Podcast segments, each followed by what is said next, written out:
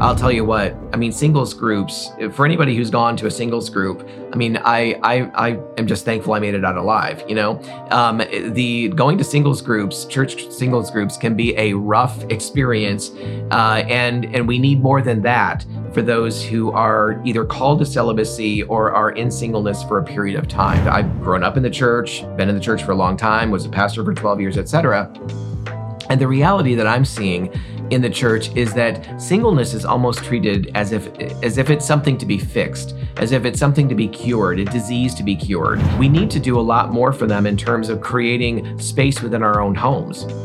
Uh, we need to be inviting them into our homes. We need to be inviting them into our lives to to to do more than just have dinner with us on a you know once a month or, or even once a week. And also recognizing that as people are coming out of addiction or out of brokenness, uh, there's a long season, a long journey to be on. And one of the things that is so healing isn't just hearing truth, that's very important. Hearing solid preaching, solid teaching, very important stuff. But it's also being in an environment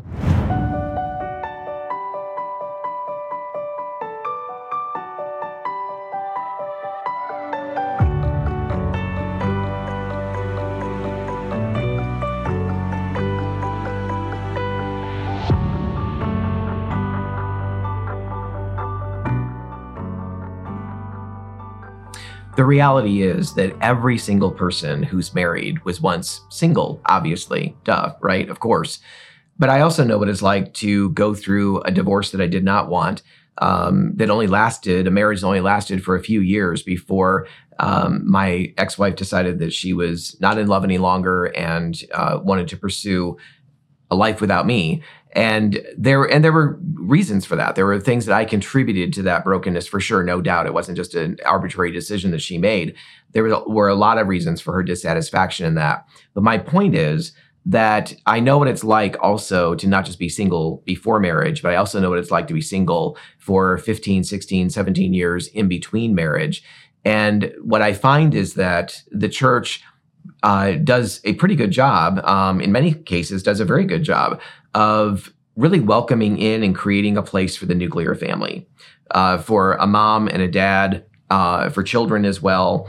And I think um, there are a number of things that that the church should not in any way diminish on that front. Uh, we need to increase the value of the nuclear family and our um, value of of children. Children are a gift from the Lord, and so we need to be celebrating that in addition to that, though, we need to be aware that there are a number of couples who um, don't have children that are having a difficult time uh, having children, and and so as much as they would love that, when when they're constantly hearing everything oriented around not just mom and dad or husband and wife, but also uh, children as well, and the, and that's the only emphasis um, in the church, or maybe not the only, but such a strong emphasis in the church, it can feel like they're sort of they're not quite included, um, especially and and that that goes along with the pain they're already feeling of the deep, deep longing to have their own children, and yet um, uh, dealing with an either an inability or a not yet in having their own children.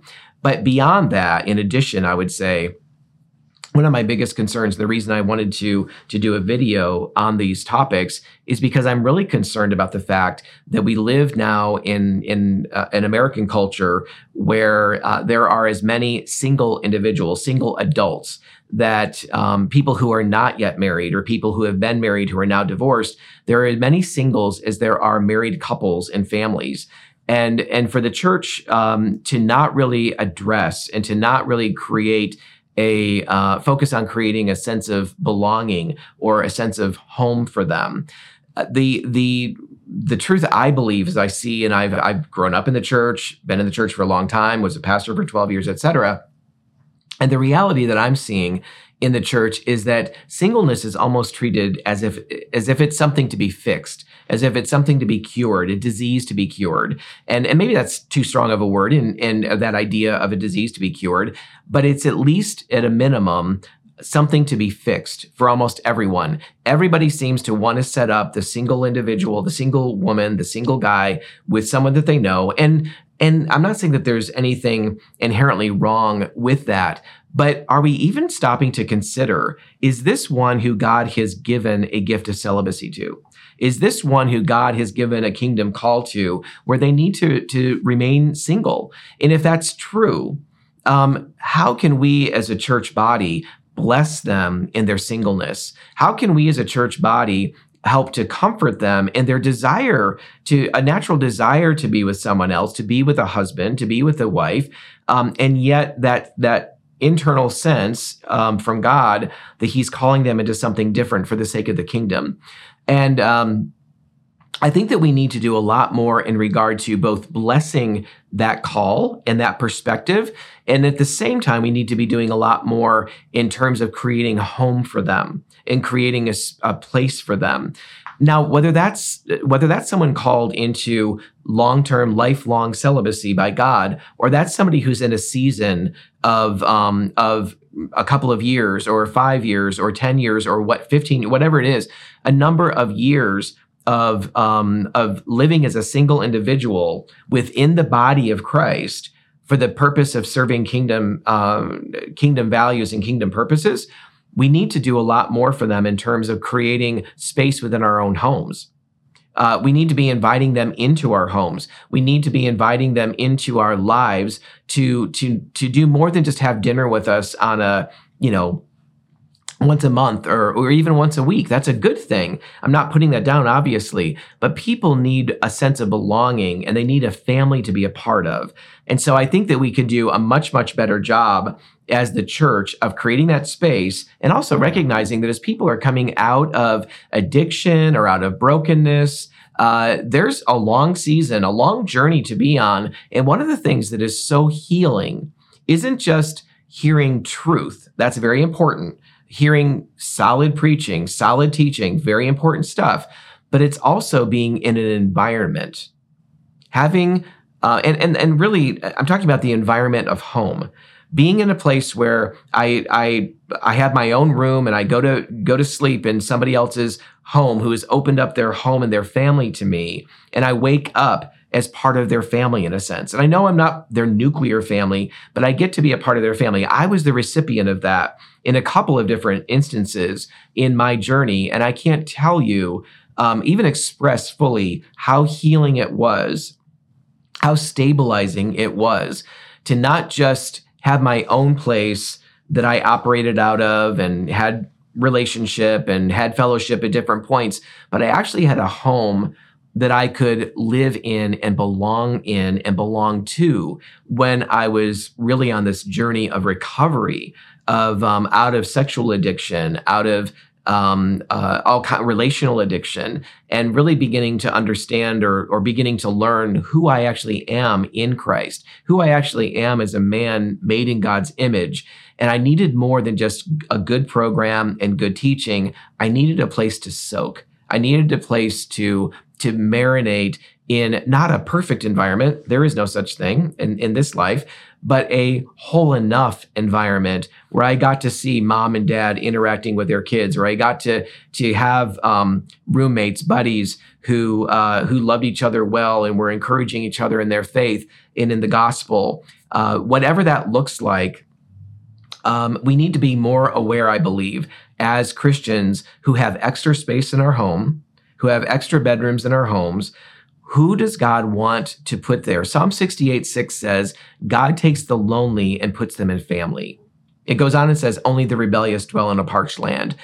But the, the nature and the heart of God is to take lonely people and put them in family. Now, of course, we have to be wise about and discerning about who we invite into our family.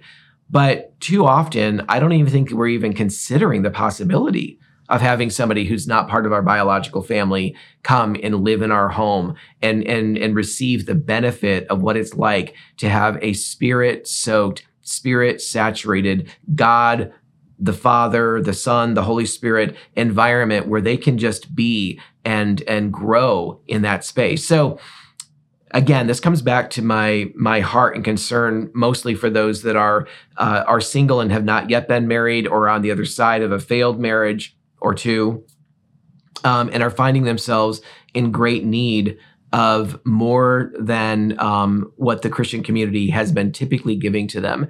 I'll tell you what. I mean, singles groups. For anybody who's gone to a singles group, I mean, I I I am just thankful I made it out alive. You know, um, the going to singles groups, church singles groups, can be a rough experience, uh, and and we need more than that for those who are either called to celibacy or are in singleness for a period of time. So I hope this makes sense to you. Um, we would be more than happy to have a conversation with you at Love and Truth Network about what does it look like to either to be ones who start considering um, God, are you calling me to open up our home, to open up um, one or two of our bedrooms to be a, a, resource and a help and a strength for um, somebody in need? Uh, or am I the one in need? And um, how do I how do I even navigate what it looks like to find a place, to find home within a church, and to find home within uh, the the structure of of somebody's of, a, of another brother or sister's home. Uh, what does that even look like? Can I even say yes to that? Um, I mentioned that I myself was the recipient of having the invitation to live with a couple of different families. And for me, as a guy coming out of the LGBT community, I especially needed that um, that home, that family, that sense of belonging, uh, just to gain stability. And so I would really encourage you that if somebody is on a journey out of brokenness, out of um, addiction, out of confusion, again, don't just run off and make a decision by yourself that you're just going to welcome anybody in. Surround yourself with wise people, with godly people. I would love to see a church that that encourages its people to consider this so that there's an entire community of, of people who uh, have some within it who are thinking this way. One of my favorite books that goes along with this topic uh, is by Rosaria Butterfield, and it's called The Gospel Comes with a House Key. I would encourage, if you have any interest in this topic whatsoever, get her book and read it. I mean, Rosaria is an amazing uh, woman. Her testimony of coming out of lesbianism, coming out of unbelief, and and surrendering her life to Jesus is an amazing testimony. But her book that I would emphasize for this teaching is called The Gospel Comes with a House Key. And it really does unpack that idea eh, that we have to belong and um, and I would say I would want to emphasize that if you want to help people within the LGBT community who are curious about Jesus, who have given their lives to him, and who are looking for something more than a Sunday morning message. That's important, but they're looking for something more than that. It's it's really tough when you're coming out of a culture where you can go to bars or clubs or gatherings. The LGBT community actually is a it, um, they actually tend to care for one another and and just kind of have an open door policy uh, where if you're if you're lonely if you want fellowship or whatever you just kind of drop in.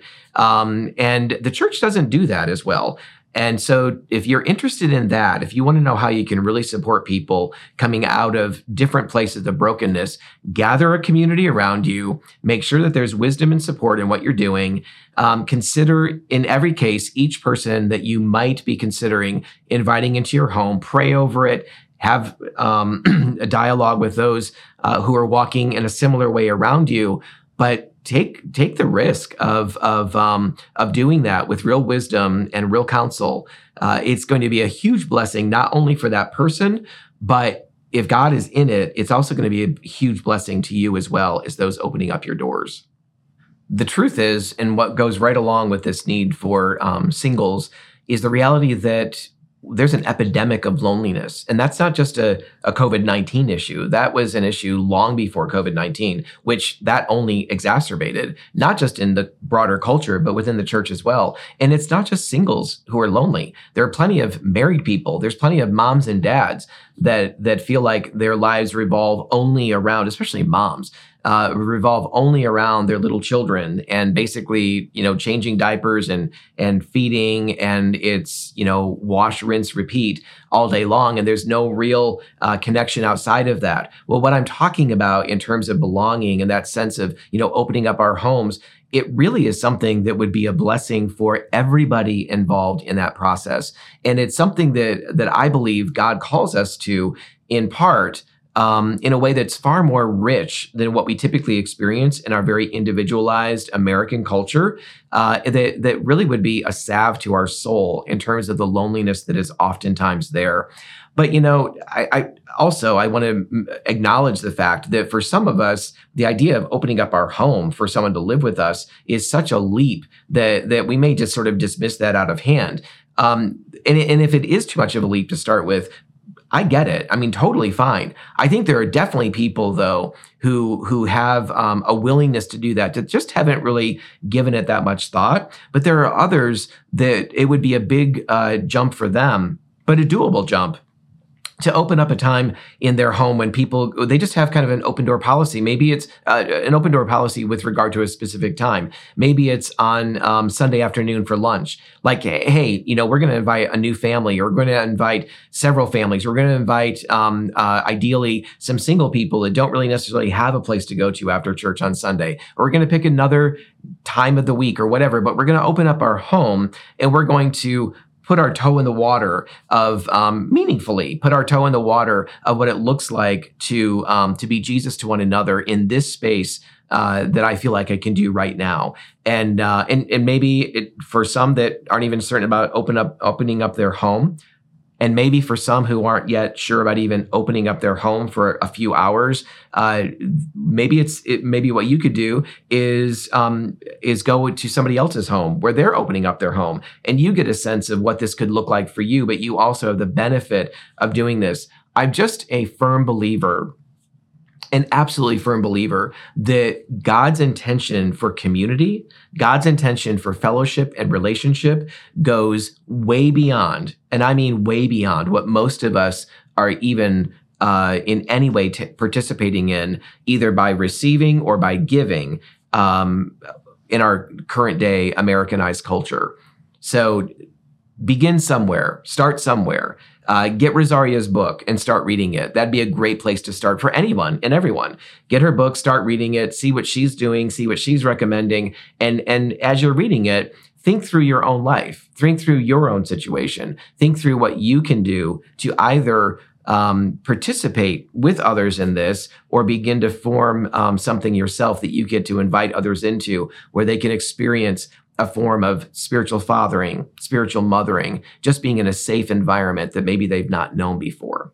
Thank you so much for joining us for this Love and Truth Network podcast. To listen to or watch future episodes, please check us out at loveandtruthnetwork.com forward slash podcast. Also, you can subscribe to Apple Podcast, Spotify, and Google Podcast, and we look forward to seeing you in a future episode.